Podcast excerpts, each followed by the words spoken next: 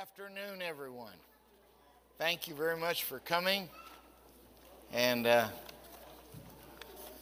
as uh, Pastor John has said, we've already had a magnificent service this morning, and uh, appreciate the worship and uh, and the feedback response here.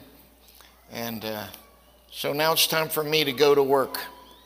And uh, so I uh, need to find you a verse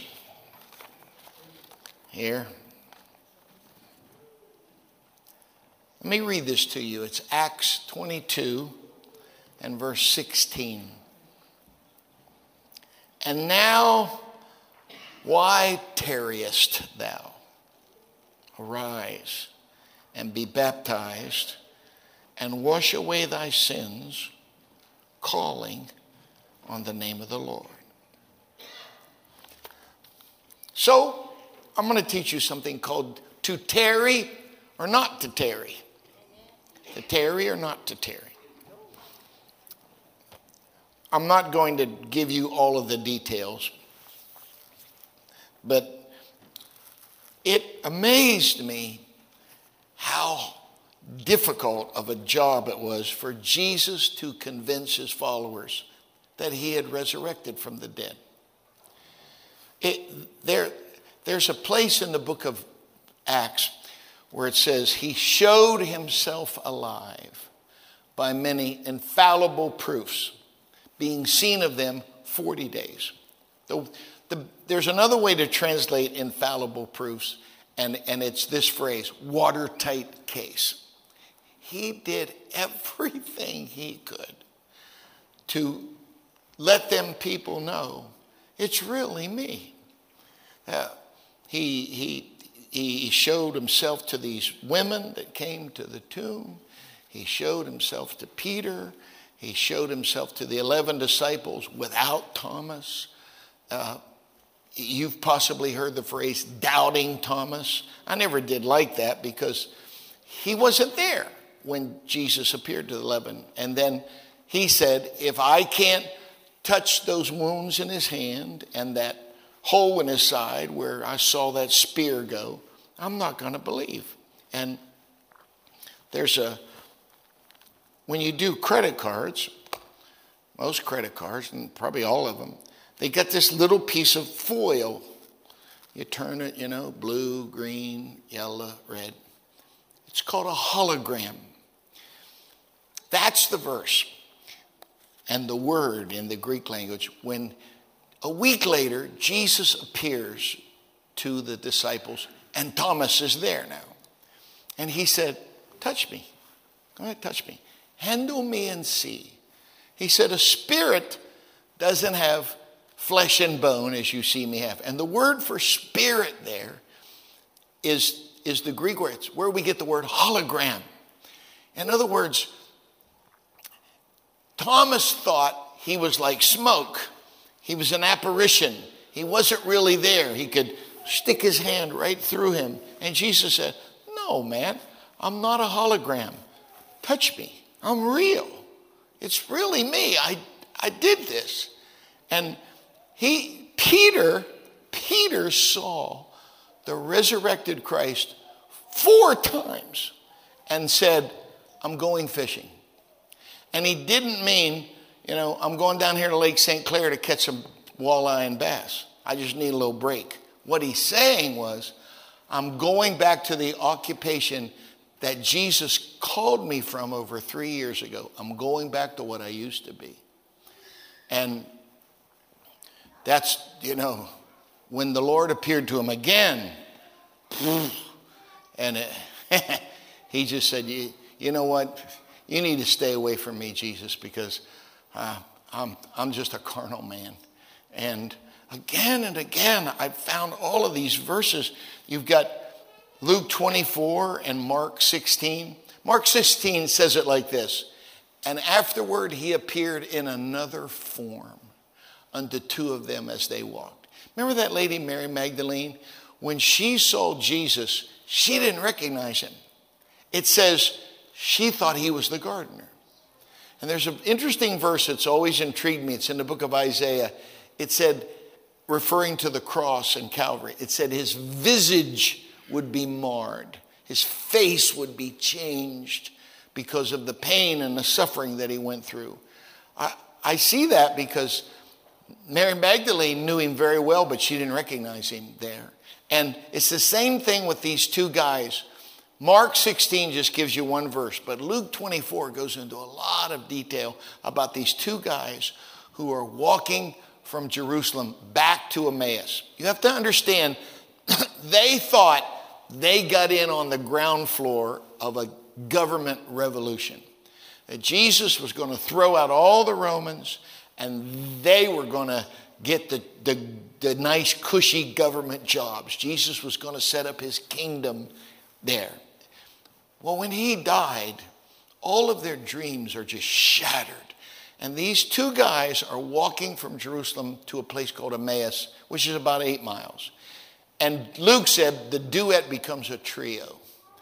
And it's Jesus, and they don't recognize him. Even though they've been with him before, they don't recognize him. And he said, Why are you so, why are you so despondent? Why, why are you so depressed? And they asked him a great question Where have you been for the last three days? and then it says this and beginning at Moses and the Psalms and the prophets.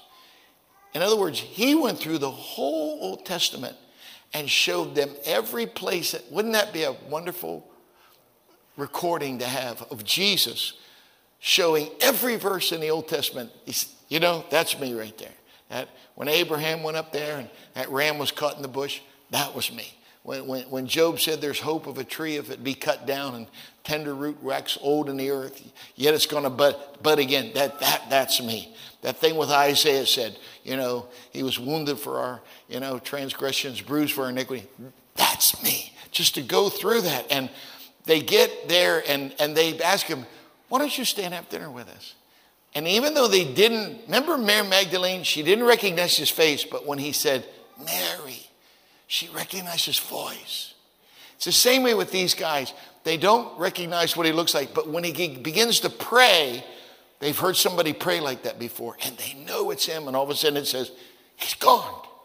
And there's like these two rocking piece of crust of bread on the plate.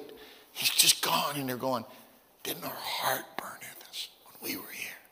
And again and again. And to me, it, it dovetails with this verse. Listen to this verse. This is Acts 12 and verse 15. And they said unto her, Thou art mad. But she constantly affirmed that it was even so. And they said, It's his angel. It's his angel. In order for you to understand this, you got to read verse 5. Here's Acts 12 and 5. Peter, therefore, was kept in prison, but prayer was made without ceasing of the church for him. Peter's in prison. Bible talks about in the inner prison. And I'll tell you how afraid he was. He went to sleep. and as he's sleeping in prison, an angel literally had to kick him and say, We're getting out of here, get up. And the angel led him past guards, open doors. I mean, wow, that had to have been cool to experience that. And he gets outside and it's night. So he goes, whenever the disciples were delivered from jail or prison, they always went to where the people were. And it's the same thing here. It's night. So Peter, it, I assume it was his mother in law's house. I think that's where they're praying for him. Boy, they're really praying. All of a sudden, there's a knock on the door, and this Roman servant girl who's at the prayer meeting, whose name is Rhoda, opens up the door. It's her pastor. She runs back in and says, Pastor's on the porch.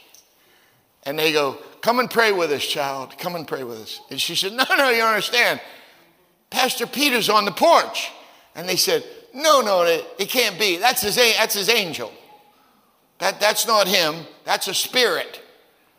Get down here. We got to pray that our pastor would get delivered from prison. The delivered pastor's on the porch. You need to come down. Literally, prayer was made without ceasing. They wouldn't quit praying, even though the answer's on the porch. Ladies and gentlemen, there are times when you need to quit praying. You understand that? And, and this, this fascinates me because when I was a little boy, and this scripture was a big deal in church. This is Luke 24 and verse 49. And behold, I send the promise of my Father upon you, but tarry in the city of Jerusalem until you're filled with power from on high. Um, when I was a kid, it was a big deal to tarry, which means you came to the altar and you prayed and you prayed and you prayed and you prayed and you prayed. Um, if you were going to get the Holy Ghost, man, you had to, you had to do penance. Uh, you had to jump through hoops. You, you, you, you, you had to pay your dues to get the Holy. I was in a camp meeting. I was very young, but there was a very amazing missionary. His name was Billy Cole. And I was there when he came from Thailand. And the service wasn't going real well. And he said, I want everybody that's been praying for the baptism of the Holy Ghost for over a year to come up here. There were 24 people that came up there. One man had been tarrying for over 20 years to receive the baptism of the Holy Spirit. Billy called for 24 chairs. And he said, I want you all to sit down. We're going to, Billy used to say, apostolic. We're going to do this apostolic. The Bible says they were filled with the Spirit where they were sitting. He said, sit down. Well, when he did that, you could feel the spirit of them, them know it alls in the room. That's wrong. That's wrong. You got to be praying, you got to be kneeling, you got to be boohooing, sobbing, all that. So Billy gave this, this little lesson about a, a word in Thai. Cow was the word. And he said, Thai was one of the most difficult languages in the world. As you probably know, English is right up there with like Mandarin Chinese, but Mandarin Chinese and English, Thai, these are very difficult languages to learn. And he talked about how that the word cow in Thai can mean eight different things. He said there's what is known as rising inflection, cow. He said there's falling inflection, cow. He said there's abrupt inflection, cow. And then there's where they drag it out, cow. I'll never forget this little kid was in there and he went, Holy cow. Holy cow. That made Billy laugh. And he said that one word in Thai can mean different things in English, just the way you pray. And what he was trying to say, show them was, you don't have to speak in tongues for two hours to have the real Holy Ghost. You, you could say just a couple phrases, and that's enough. Well, when he said that, oh man, people got really upset about that. And I'll never forget, he went down the row and laid his hands on those people. And all them people spoke with tongues. And I was like, this is really cool, you know? Wow, what a firestorm he created when people like, that's not the real Holy Ghost. You, you, you can't get the Holy Ghost like that. We, we, we don't know how them people are living, you know? We've had people get the Holy Ghost in this church that were shacking up. Not even married. That's, isn't that horrible? There's no way God could give somebody who's shacking up the Holy Ghost. Well, let me explain to you why that's wrong. You might have gotten it. If not, you're probably going to get it. You're going to get a Christmas card in the next couple days with the, the, the manger scene. Here's Jesus, little baby Jesus, in, in perfect white stuff. The hay is gold and shining. Mary's here. Dude, she's all white. Beautiful. Joe is over here. He looks like he stepped out of Gentleman's Quarterly magazine. You got one Jersey cow, maybe a sheep. You got the star shining up there. Got some angels, got some shepherds. Got to have them wise men with that stuff. Man, it's a beautiful Hallmark postcard. Let me tell you what the Bible says. Mary and Joseph lived in Nazareth, but they had to go back to Bethlehem because that's where they were born. They went back there to pay their taxes. When they got there, all of the motels are full. They ended up staying in basically what was the garage of one of those motels. Now, let me tell you about the difference between what they used for transportation back then and transportation that we use today.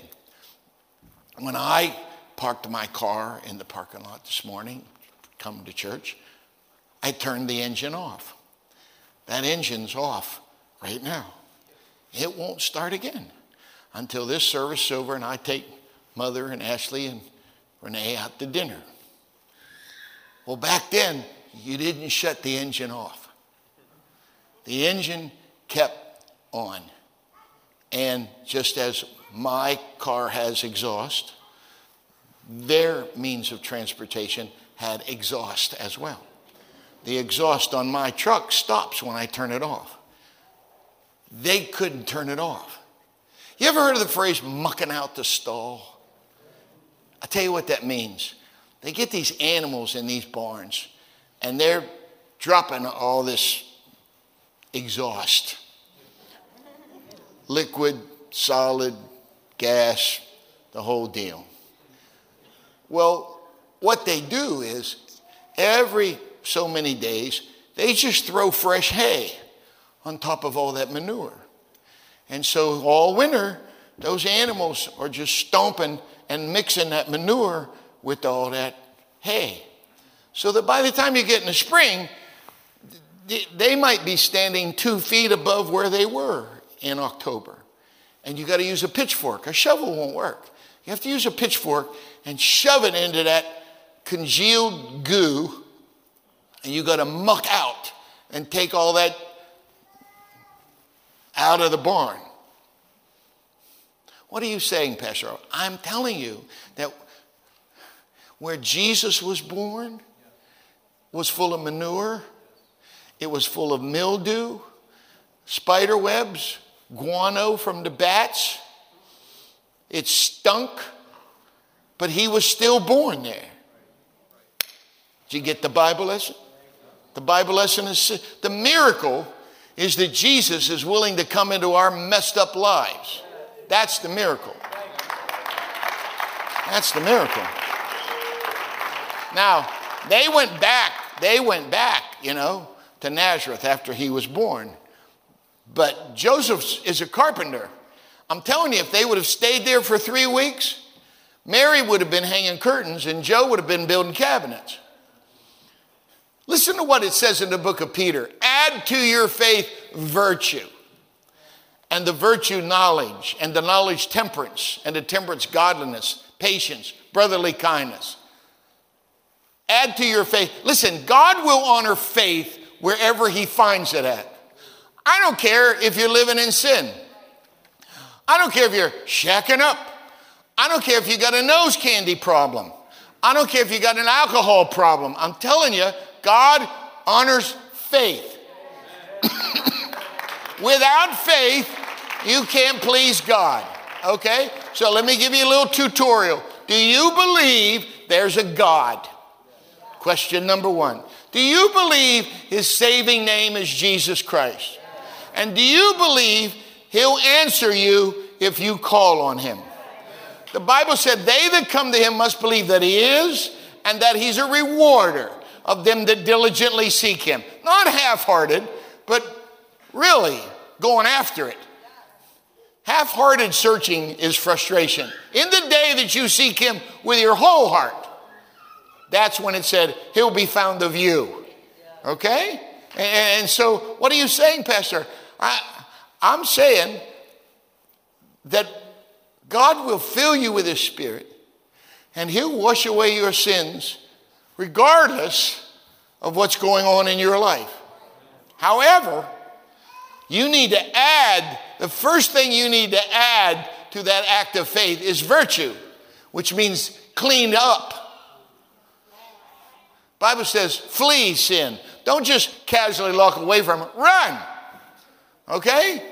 And so I believe if Mary and Joseph would have stayed in the garage, they'd have been cleaning that dude up. Because I know when the Lord comes into our lives, immediately people start getting cleaned up. That's just what happens. It didn't say I came to save you in your sin, I came to save you from your sin.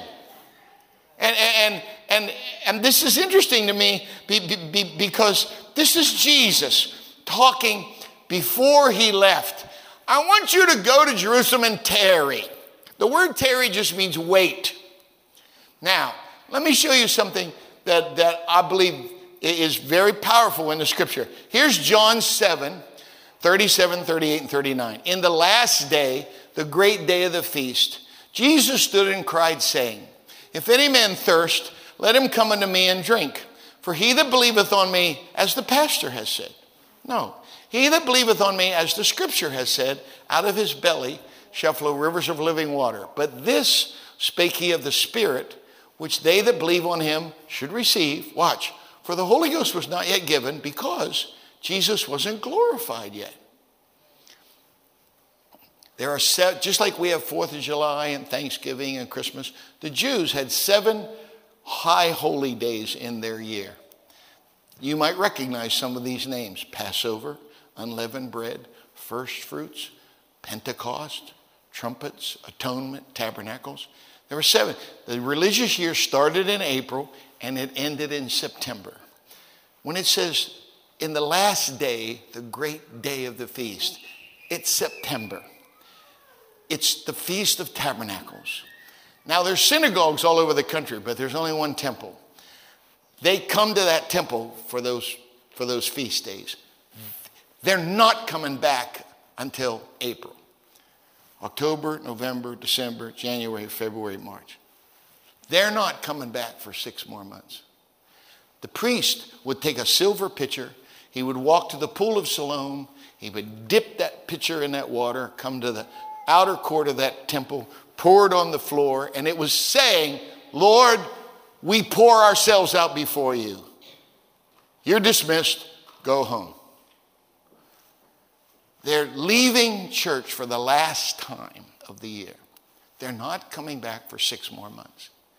As they're leaving, Jesus is outside.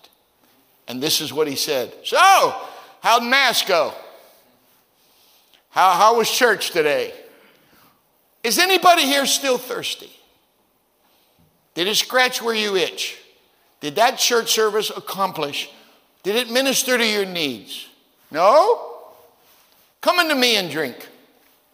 He that believeth on me, as the scripture has said, out of his belly will flow rivers of living water.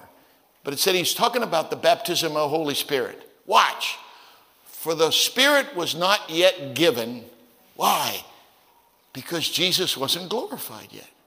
Okay? Now take that little bit of information and think about this. Matthew, Mark, Luke, and John all end with the same story. He dies, he's buried, he resurrects, he teaches them for 40 days, and then he leaves. When you read the book of Revelation, John saw the glorified Christ. The glorified Christ can't happen until after he left. Since Matthew, Mark, Luke, and John all end with the story of his leaving, which is known as the ascension, it's a no brainer. You can't find out about how to be filled with the Holy Ghost in Matthew, Mark, Luke, and John. Because nobody was filled with the Holy Spirit in Matthew, Mark, Luke, and John. It couldn't happen until he left. So just keep reading and go to the very next book, which is the book of Acts. Acts is the diary of the New Testament church. And when you read Acts 1 and 2, it's right there. And when the day of Pentecost was fully come, they were all with one accord in one place. Suddenly, there came a sound from heaven as of a rushing mighty wind. Watch. It filled all the house where they were sitting. And they were all filled with the gift of the Holy Ghost and began to speak with tongues as the Spirit gave them utterance. That's the first time Holy Spirit is poured out and manifested among people. Now, this is a big deal because I, I was taught all my life that they got the Holy Ghost in the upper room. The upper room. The upper room is a place where they had the Last Supper. It's a really cool story because Jesus told one of his disciples, Now go downtown and you're going to see a woman with a water pot on her head. Follow that woman, and whatever house she goes into, go to that house and ask if we can use the room to have our Last Supper. Well, here's what you got to understand all the women had pots on their head back then. There wasn't just one woman with a pot. It's trying to teach us something. There's a lot of places where God can use you, and there's a lot of places. You just got to be willing to make the effort to follow somebody. And the upper room is where they ate the Last Supper. But it says in the book of Acts 2 and verse 2, and it filled all the house where they were sitting. I found something amazing in study. The word house in Acts 2 and 2 is the same word used again and again and again in the Bible for house of God. And then I started studying Herod's temple. There's, I believe it's in the book of John. Jesus said, Destroy this temple, and in three days I'll raise it up. And they said, We've been working on this church for 46 years. You think you're going to tear it down like Tinker Toys and put it back together in three days? And it said, they didn't understand he was talking about the temple of his body. But what interests me, and history talks about, Herod was a great builder. He renovated the temple and really, really enlarged it. On the screen is going to be the layout of Herod's temple. That little red thing in the middle, that's the temple proper. But look at all this other stuff that's around there. What I want you to do is go in the middle and go to the east, go to the right. And you'll go through the women's court and the east gate. Look at that last thing out there, all the way, like at three o'clock on the map. See that thing? Solomon's porch. Solomon's porch is a big deal in the Bible because in John chapter 10, John said, This is where Jesus taught, and this is where he interacted with people. In fact, if I've never been to Jerusalem, I'll go one day maybe, but they still have what's known as the Old City. That was very similar to the layout during the time of Jesus. The streets are very narrow. You can't drive a car, one car, down old Jerusalem streets. It's too narrow. There's only, now think of it. You got to find a place where at least 3,120 people can get together at the same time. You're not going to do it in an upper room. And you're not going to do, there's only one place that you can find biblically where 3,000 people could gather. And it's that thing on the right called Solomon's porch. Holy Ghost is poured out. Acts 2. Watch how Acts, the next chapter, begins. Peter and John, where they're going, they're not going to the upper room to pray, they're going to the temple to pray. Okay? It's obvious Luke was with them. Luke, being the kind of guy he was, never mentions himself, but Luke wrote the book of Acts. And you can see how a doctor viewed it because this guy is begging at the door the gate to get in to the temple complex. And he said, you know, cigar box with pencils, pack, American flag, dog, disabled vet, whatever. Would you give me some money, sir? And Peter said, I don't have any money, but I tell you what I got. In the name of Jesus, rise and walk. Watch how Luke describes it. And immediately his feet and ankle bones received strength. And it doesn't say he stood up, it said he leaping up stood. Poof. That doctor looked at those atrophied, twisted, bent bones and went, This guy's in real trouble. And when Peter prayed, it's like snap, crackle, pop. Bam! This dude jumps up. Watch. Watch what it says.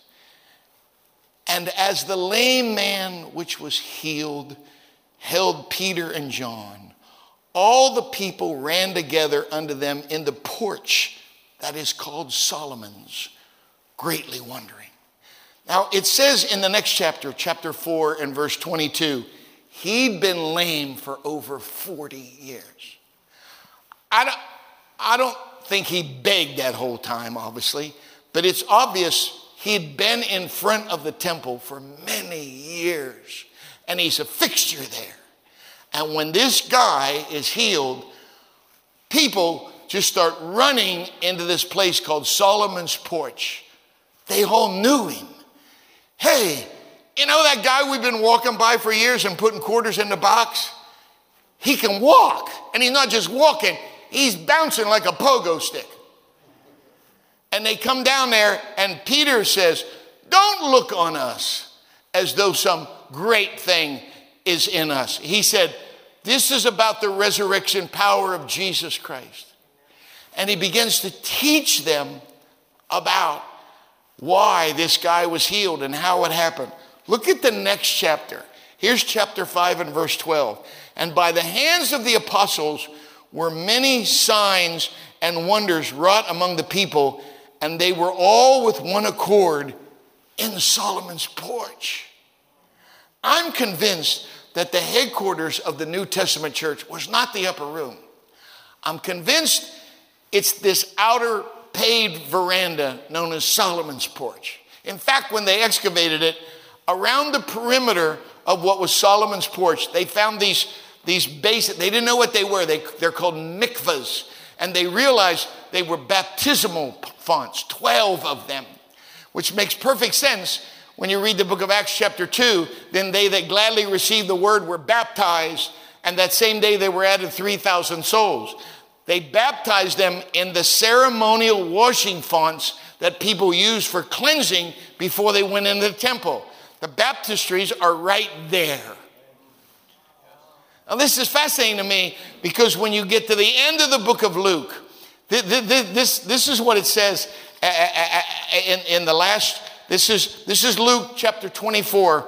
And he led them out as far as Bethany, and he lifted up his hands and blessed them. And it came to pass that while he blessed them, he was parted from them and carried up into heaven. And they worshiped him and returned to Jerusalem with great joy. Watch. And they were continually, not in the upper room, they were continually in the temple praising and blessing God. Amen.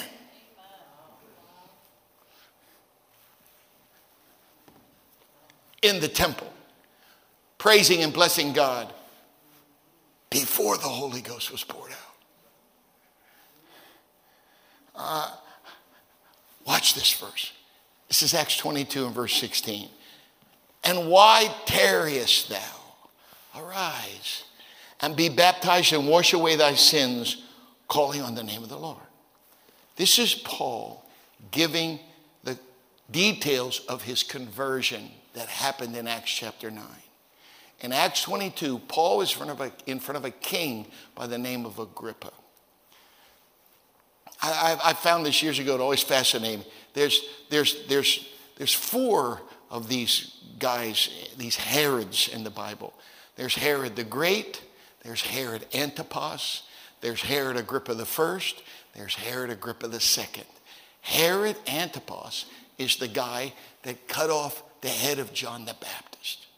Herod the Great could have let Jesus go, but because of political pressure, he wouldn't do it. Herod Agrippa I is the guy that killed John's brother James and beheaded him with the sword. Herod Agrippa II is this guy now that Paul is witnessing. Think of these four hillbillies. They have access to John the Baptist, Jesus, James and John, which were known as the sons of thunder, and now the greatest missionary the world's ever known. And the best response you can get out of any of them is this guy here who said, You almost persuaded me to be a Christian. But Paul is giving his testimony and he's talking. If you go back to Acts 9, he's riding on the horse. A light brighter than anything he's ever knocks him on his gluteus maximus or minimus, whatever the case may be. And he said, Who art thou, Lord? And he said, I'm Jesus. You're persecuting me. And he said, You're kicking against the pricks. What was that? If you've ever, if you've ever know anything about a car, right behind the car is something known as a firewall. If the engine catches on fire, it separates you in the front seat from the fire in the engine. It's a firewall. Well, in this time, they had a firewall.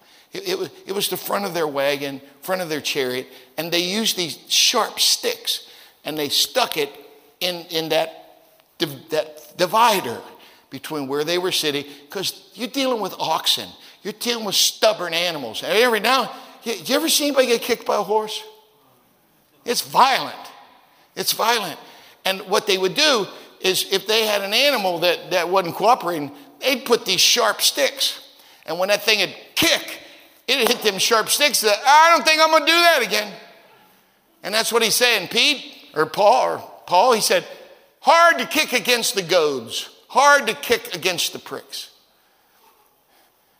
At the same time, the Lord's dealing with this old man named Ananias. And he said, Ananias, I want you to go down and get this guy by the name of Saul of Tarsus. And Ananias is terrified. He said, You mean the guy that's killing people in the church?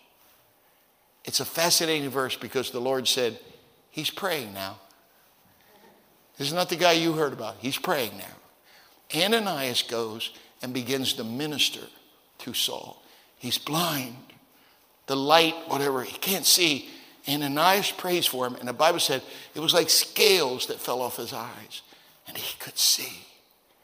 And what I've read to you in verse 16 is what Paul said that old man told him right after God healed his eyes. He said, Why are you tarrying? Let's get baptized. You want me to translate that for you? What are you waiting for? God just knocked you off your horse. God just healed your blinded eyes. Get in the baptistry, boy. Why tarry us now? Now think of the, the, the, the, dichotomy. Think of, think of, think of the, the extremes here. Because in one verse, Jesus said, Go to Jerusalem and tarry. But now in this verse, Ananias said, Tarrying days are over. Why? Because when Jesus told them to go to Jerusalem and wait or tarry, they couldn't be filled with the Holy Spirit yet. He had to leave. The day of Pentecost had to come. When the day of Pentecost came, so did the manifestation of the Spirit of God. My, my Bible lesson is, is, is really this simple.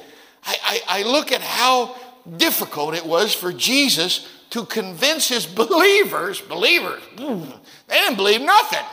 He, how difficult it was for Jesus to convince these believers, I'm, I'm alive. I mean, here's Pete on the porch, man, knocking on the door. Hey, can I come in? Hey, pastor's on the porch. No, he's not. Get in here and pray. You're having a vision, sweetheart. That's, a, that's, that's an angel. That's not the real preacher. Get down here and pray. It's the same thing. My, my, my. Listen to this verse. Behold, I stand at the door and knock. If any man hear my voice and open the door, I'll come in, sup with him, and he with me. Now, if you were in Bible study Wednesday, you know for the next couple weeks, we're going to spend time in Revelation chapter 3. In Revelation chapter 3, there are what are known as the seven churches of Revelation. And what you have to understand, as I tried to show you Wednesday, this is the revelation of Jesus. Okay? For years in Pentecost, and I'm going to dispel a myth here. For years in Pentecost, we had two, maybe three guys. These are the prophecy guys. Okay? They know what all them eyes are. They know what all them horns are. They, they understand that, that metal man and Daniel, blah, blah. We're going to, Irvin Baxter, he died recently. What are we going to do now? Irvin's gone. I'll tell you a funny story about Irvin. I met him when I was a young preacher before I was married, and he asked me, What do you believe God's going to do with your ministry, Brother Hoffman? And I said, I, I don't know. And he said, I'm going to be on television one day and I'm going to teach prophecy. And I was young and dumb, and I said, Irvin, you got a face for radio. he wasn't a handsome man. Fortunately, Irvin did have a sense of humor. And he laughed at me. But guess what? Old Irvin proved me wrong. Irvin ended up being on television all over the world, teaching prophecy. I, I, I have a friend that didn't, didn't trust him and said, Okay, Irvin, what's going to happen next? And Brother Baxter looked at him and said, Well, as near as I can tell, the next thing that's going to happen is the Berlin Wall is going to fall very soon. And two weeks later, it came down. And I went, Whoa. we, we, we've got these handful of people, and they're the prophecy people, and we're just a bunch of dumb schmucks, and, and we just, you know, let's leave all that up to the prophecy guys. Let me, let me, let me, let me tell you what the Bible said. The spirit of prophecy is the testimony of Jesus. It's not meant to scare you slap to death. It's meant for you to see the majesty and how great this God is that you're serving. And for years, people have used prophecy to scare people. It's not meant to scare you, it's meant to build your faith. And so, when you study the seven churches of Revelation, these are seven real churches that were in Asia Minor, in a place about the size of Indiana. They were real churches. But when you study it, it's obvious Jesus was not just talking about these seven churches that existed 2,000 years ago. These seven churches are seven ages or seven phases that the church would go through, beginning with the book of Acts church, which is the Ephesian church, and goes through all seven till you come to today, which is known as the Laodicean church. And this is Revelation 3 and 20. I'm standing at the door and I'm knocking. Remember the Sermon on the Mount in Matthew chapter 6? Jesus said, Ask and it shall be given, seek and you shall find, knock and it shall be opened unto you. That was Jesus teaching his followers. You need to knock and I'll open the door. But now, this is Jesus knocking on the door of his own church, trying to get in. Why? Because read it under the church in Ephesus, under the church in Pergamos, under the church in Sardis, under the church in Thyatira. But when you get to the last church, which is us, under the church of the Laodiceans, it didn't say to the church in Laodicea, it says the church of the Laodiceans. There's an old Latin phrase, vox populi, vox dei. Dia is nothing more than a Latin approach to deity or God. Populi is politician, populous, people.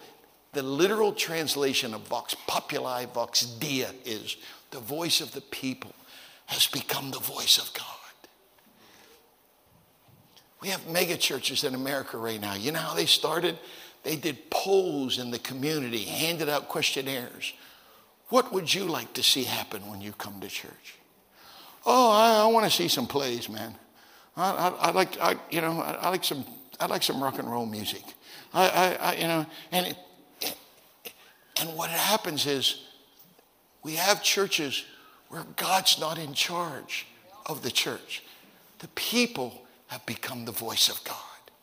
And now what you're dealing with is I'm standing at the door of what is supposed to be my church, trying to get in. That's why you need to study the Bible. Because the Bible says, study to show thyself approved unto God, a workman that needeth not to be ashamed, rightly dividing the word of truth. If you can rightly divide it, you can wrongly divide it. That's why you need to get in that word. Why? Why was, G- why was the ministry of Jesus so powerful? Watch, Acts 2. There's more in Acts 2 than just verse 38. This is Acts 2 and verse 22. Jesus, a man approved of God by miracles, signs, and wonders. You know why you ought to study that book? Because that study of that book is the key to his approval on your life. And when you get the approval of God on your life, you can see miracles, signs, and wonders.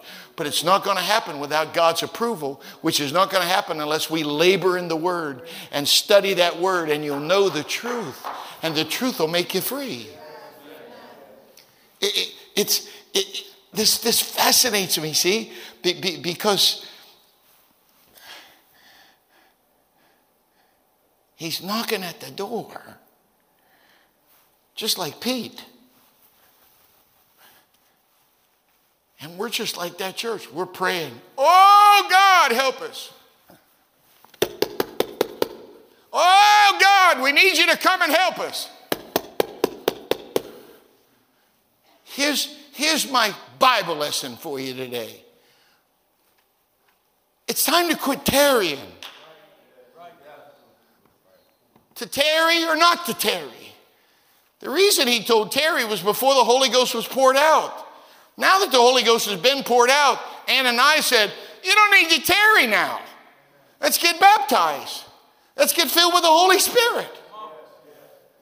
I, I, I, I just, it, it, it, it, what's it going to take? There are people in this room right now, you know as well as I do, God supernaturally spared your life. You know He did. You ought to be dead right now. You ought to, you, you ought to be in Whitechapel. I was on Flight 91 years ago. I, I was the last person off of Flight 91 in Miami. Before I got out of the airport, the plane took off and crashed and everybody died. I was the last guy on that plane. I, I had people die when I was scuba diving in Cozumel. I, I, that's my story. What's your story? When, when, when was it when you could have gotten in that car and the others did and, and they died? Where, where, where you could have been at that party and had sniffed or did whatever that. You, you, you, you understand what I'm talking? How many times, I, when, I, when I first began pastoring this church, I, I, we had church on 10 o'clock Sunday morning, 7 o'clock Sunday night. And I was tired, and the Sunday service was over. And I went back to the office to close up, and the phone rings. Pastor Hoffman, and it was a lady from Lapeer, and she said, My brother had a heart attack. He's in Beaumont. He's going to die tonight. Would you go pray for him? Yeah, sure. Give me his name. I'll go. She said, Wait, a minute, wait, a minute. I got to tell you something. He hates your church. I said, What? I, have only been here for a couple weeks. She said, No, no, no. The, the man before you used to have a tent and had a tent revival every summer for a couple weeks on the grass in front of the church.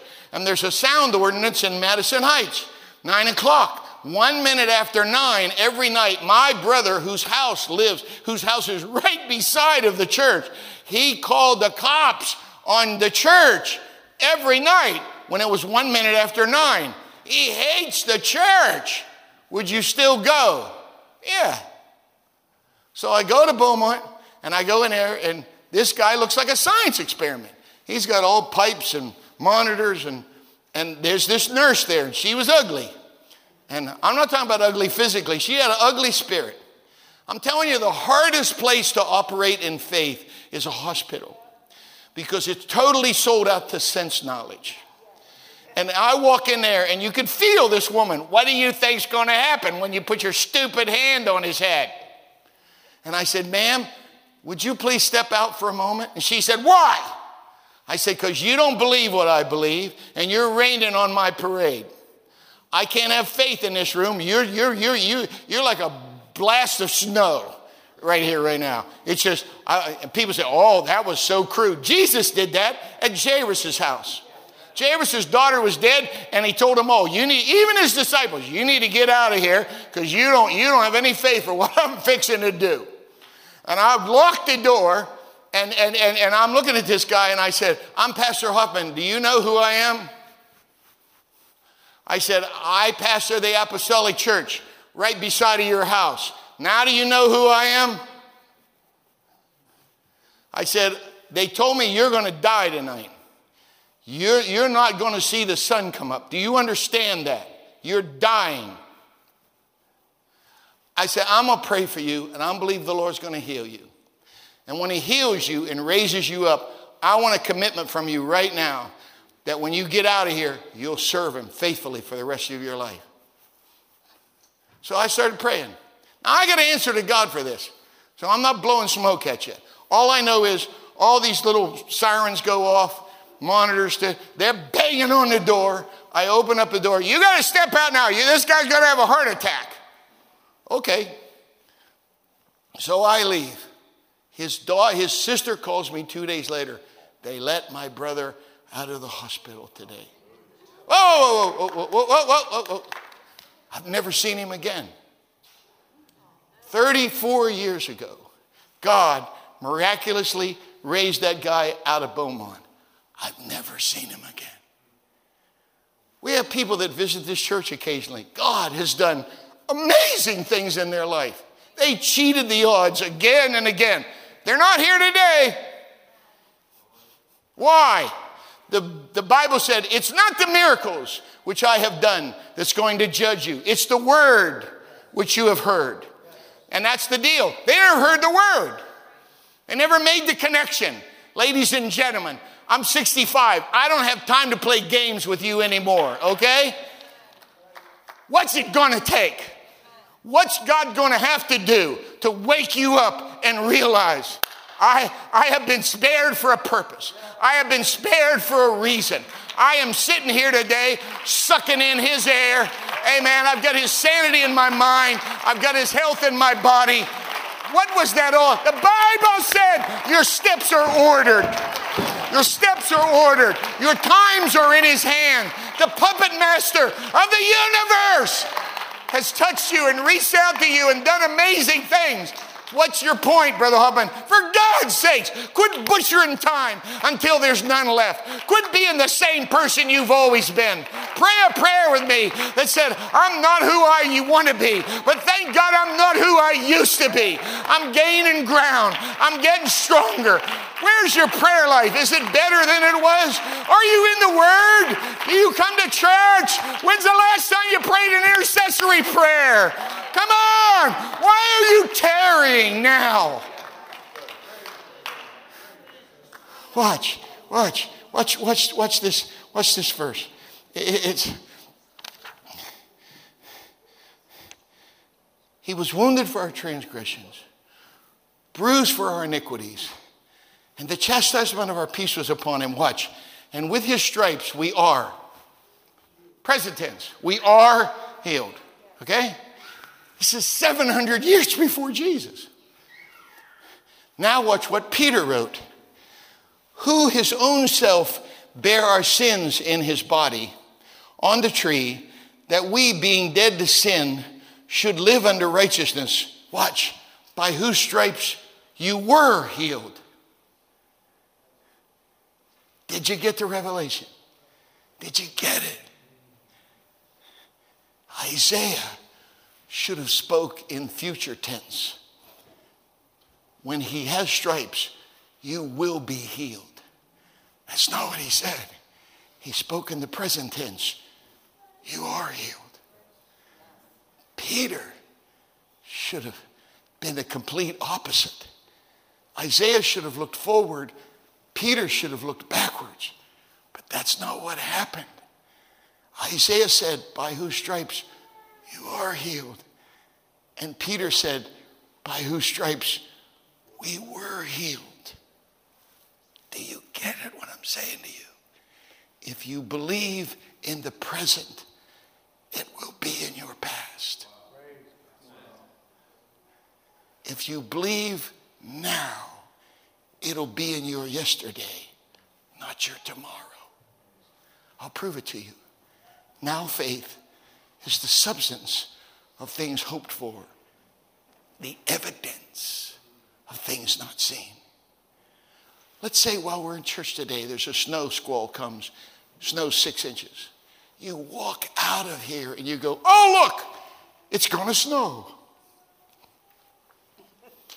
You walk through the woods and you find a circle of stones and some charred black embers, and you go, Oh, look, here's evidence somebody's to build a fire. Hunting season. You pick up some expended brass cartridge and you go, Oh, look, here's evidence somebody's going to shoot a gun here. No, man.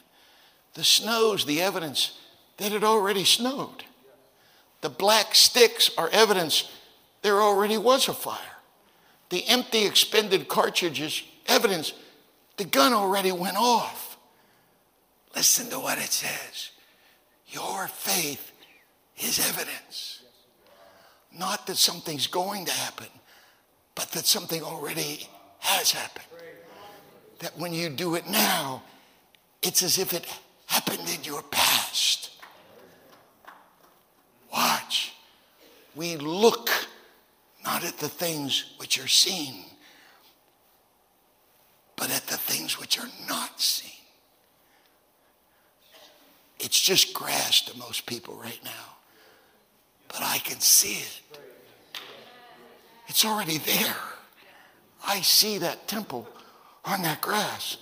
Right now, I'm looking at something that most people can't see, but it's done. It's done. Watch what it says. And some, listen to this verse. I'm closing and others save with fear, pulling them out of the fire. Look at that word, pulling, which means one of two things. Either the people that are in there don't want to get out, or what they're in has such a power, it's hanging on to them. But either way, Jude said the church can pluck somebody right out of the fire. Please give me one verse where Saul of Tarsus ever wanted to convert and ever wanted to change. It's not there. You and I have the ability in prayer to burglarize somebody's spirit and believe in faith now that creates past as far as God's concerned. It's already done. Say, I don't see nothing. I do. I'm looking at something that can't be seen, but I'm looking at it right now. I can see that. Do you understand what I'm talking about here right now? This is, ladies and gentlemen, this is amazing be, be, be, because you're going to get this card. You know, unto us a child is born, unto us a son is given. Pete got the, you know Pete? Pete comes with the leather jacket every Sunday, got the earrings, got the long hair, hasn't missed for months. Sits down there and cries every Sunday. Once wanted wanted, wanted the Holy Ghost. It's a gift. Don't you understand? Gifts are given. You missed it. Watch. So many people miss the message right now. Let's talk about the Christ child that was born. No, no, no, no, no. It's not about the child that's born. It's about what he's going to give.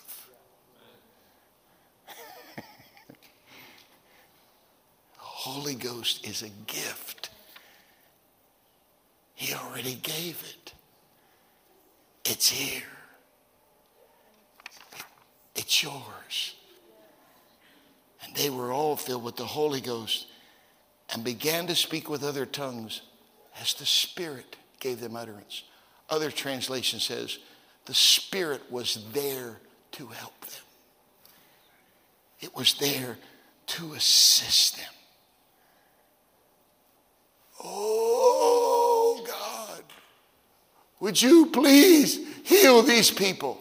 I already did. My stripes took care of that. So why do we keep boohooing and sobbing healings on the front porch right now going, Oh God, we need you to heal somebody. It's, it's there. Oh God, We need somebody to be filled with the Holy Ghost. It's already here. Oh, I'm 65. Midlife crisis, they say. I don't know it's midlife because I'm not going to be 130.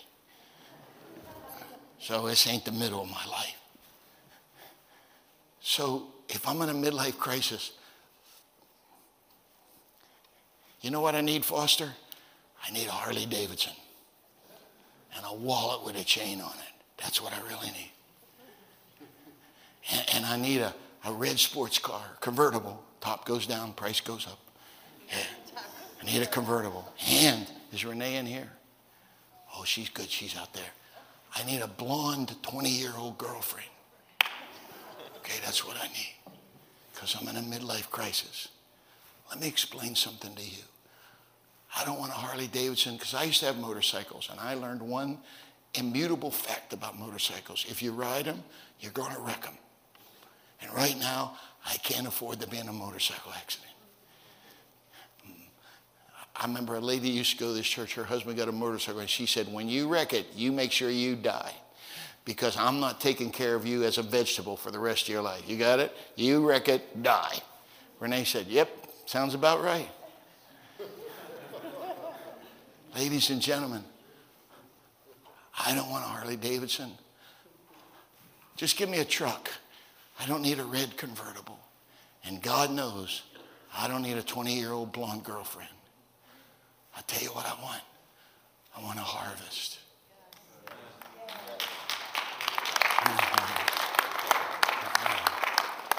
I've been here 34 years and I've seen that thing full of people for over 30 years. I saw that. People thought I was out of my mind, but here we are, right on the verge of that thing. It will be a reality. You'll live to see this happen. You understand what I'm talking about? I want to know what else is there that we keep putting off and putting off and putting off and playing hide and seek with Jesus. Say, oh God, would you please give me this? I already gave it to you. How about opening up the door and let me come in? All right? Revival's here, ladies and gentlemen. Harvest, Jesus said, quit saying it's four months till the harvest. Harvest, it's right, right now. Right now, okay? Oh God, we need we, we had people get the Holy Ghost in the first service. We had people get the Holy Ghost in this service. We'll probably have people get the Holy Ghost in just a couple minutes. Don't you understand that? That's what I, I was speaking at a church last night, downtown Detroit, brother and sister Genta. They, they started with nothing, and I did their leadership dinner last night. You, you should have been with me. You talk about fun. Man, it, it, was everything from soup to nuts there. But those people were so excited. And God has done such amazing things. And it was all about we're just going to reach people. And as they reach people, God did miracles. How, how, how is He going to do miracles if there's nobody here that needs one? I don't want to just preach to the choir. Give me some wood to chop on. Give me some sinners. I want to walk in here and smell marijuana. I want to walk in here and smell Bud Light. I want tattoos, man. I, I, want, I, want, I, want, I want wallets with chains on it. I want people that are shacked up. I want people that got drug problems and alcohol problems. That's what I'm looking for. Dear Jesus, we've got to have something here that God, God could do something amazing. I don't want to, I've been preaching to some of you for years. Come on, come on, come on, come on. Come with me. Help me understand. Stand with me right now. In Jesus' name. What are we tarrying for? What, what are we, oh, we, I, I believe in intercessory prayer, okay? I know it says, they that wait upon the Lord shall renew their strength. I get all that. But ladies and gentlemen, I just think there are great things in that Bible that have already been fulfilled. They've already been given. Let's take advantage of them. Let's exploit the moment right now. Come with me around the altar. I won't, I won't offend you. I won't embarrass you. I promise. Just if you can. If you can't walk, I get it. But if you can walk, get out of your pew, if for no other reason than to make a, a statement to yourself and to your Creator, I'm, I'm moving forward today. I'm going forward today. I'm not going to stay where I have been. In Jesus' name. It's time to take census of our spirit. It's time to take a long, hard look at, at, at ourselves. Where are you? That was the first question in the Bible. Where are you? Do you think God is so stupid that he didn't know what rock or what stump Adam and Eve were hiding behind? That's not what he was saying. What he was saying was, you and I were talking yesterday, now you want to you don't want to talk to me. Yesterday you were looking for me, but today you're playing hide and seek with me. Where are you? And that's the that's the cry of the Holy Ghost right now. I had a wonderful friend years ago, and she wrote this song My house is full, but my fields are empty. Who's going to go? And seems my children just all want to sit around the table, but nobody wants to work in the field. Listen, ladies and gentlemen, it's going to be your hands God's going to anoint. It's going to be your mouth God's going to anoint. It's going to be your mind. It's going to, you're the vessel. You're the vessel. You say, oh, that guy, oh, yeah, yeah. It's going to be your house where people get the Holy Ghost in your living room. You're going to teach Bible study. You're going to be the means. You're going to be the vessel. You're going to be the conduit that the Lord's going to flow through. Don't you understand? That's what this is. Don't you realize? Look, look at how much Satan has fought you. Did you get to you you represent such amazing potential. You have the power to be an incredible weapon in the hands of the Lord. And there's an enemy that wants to do everything to stop you from doing that. But if you don't just hear me, feel me right now. We need to get some. I know we've already prayed, and I get it, and it's kind of anticlimactic, but there just might be somebody here right now that's still sick. And I'm gonna believe God's Jesus prayed for somebody twice. So, all right. Amen. Jesus' name. In Jesus' name. Let's pray right now. Lord Jesus, Father, hear my Hear my prayer. Oh God, you know and I know how many times you spared me. And I'm sure there are times I don't know when you were looking out for me and you protected me. Stuff that I'm not even aware of that you kept me from, knowing that this day was on my agenda and on yours. Father, I make a covenant with you around this altar right now I'm going to please you with my life. I've wasted a lot of time. I've done some really stupid stuff. I've waded through a plenty, lots of sewers. I've said some terrible stuff. I've thought some horrible stuff. I've done some, te- you know all that. I'm not telling anything you don't know. But I am calling on you right now, Lord, because I'm asking you, please, to hear my prayer of contrition, to hear my prayer of repentance, hear my prayer. I'm calling out to you, Lord, right now. I believe you have already healed. I believe you've already poured out your spirit. I believe repentance and remission are available in this room here right now. Dear God, please take the blocks and the barriers and the hurdles out of my spirit so I can see and hear what you're trying to say to the church. Oh God, what a sham and a shame for you to be on the outside of your church trying to get in. Not here. We open up the doors of our heart. We open up the doors of our life. Oh, Jesus, come into my heart. Come into my life. Come into my thought. Come into my vocabulary. Come into my lifestyle. Come into my home. Come into my family. Oh, Lord. Come into my relationship. I'm at, there's no holds barred here. There are no places you can't go. Go anywhere you want, Lord. Search through any closet of my mind. Go in my dark basement. Go in the attic of my life, God. Jesus, old stuff that I've been hanging on to for way too long. It's time to clean out my attic. It's time, God, to clean out the basement. It's time to get rid of thoughts and concepts and ideas that aren't true and that are outdated and don't work. I think you're I think you're so frustrated with the church right now. What more what more can you do for us? It's your blood, it's your word, it's your name, it's your church. Oh God, what more could you do for us? Help us, God, to exploit and take advantage of the weapons and the tools that you have given us to do the job. I'm not carrying any longer. I'm not waiting any longer. I am the man. I'm going to be the man that you called me to be. I'm going to be the man that I've always wanted to be, but as of yet have never been.